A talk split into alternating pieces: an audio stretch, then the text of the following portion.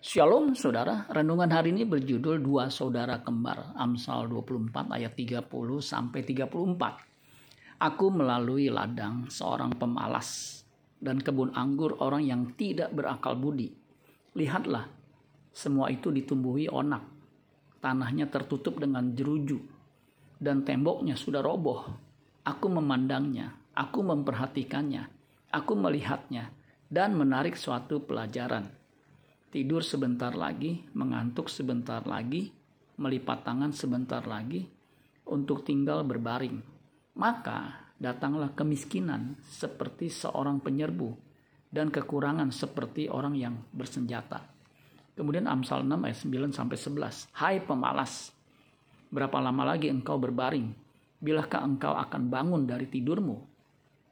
Tidur sebentar lagi, mengantuk sebentar lagi melipat tangan sebentar lagi untuk tinggal berbaring. Maka datanglah kemiskinan kepadamu seperti seorang penyerbu dan kekurangan seperti orang yang bersenjata. Penulis Amsal selain berhikmat, ia juga seorang pemerhati yang jitu. Ia bisa mengkaitkan situasi dengan kehidupan manusia. Ketika ia melihat sebuah ladang terbelengkalai, ia menarik pelajaran yang berharga yaitu soal kemalasan dan kemiskinan. Inilah dua saudara kembar yang berbahaya. Orang yang malas tidak mau berusaha akan menjadi miskin. Jika orang dilahirkan dari keluarga miskin atau keluarga prasejahtera, asal rajin belajar, giat bekerja, akan menjadi pintar dan tidak menutup kemungkinan bisa jadi kaya. Amsal 10 ayat 4. Tangan yang lamban membuat miskin, tetapi tangan yang rajin, tangan orang rajin menjadikan kaya.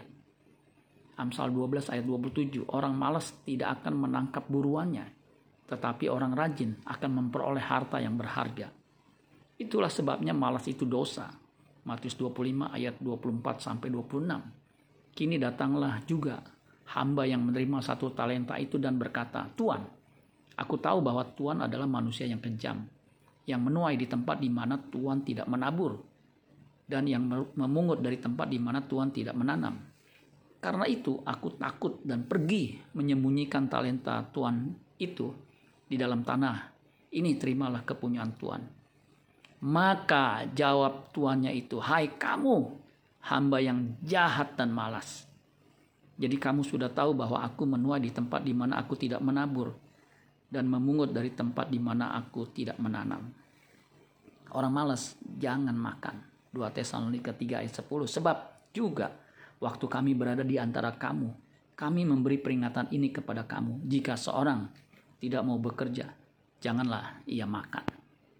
Amin buat firman Tuhan. Tuhan Yesus memberkati. Sola Gracia.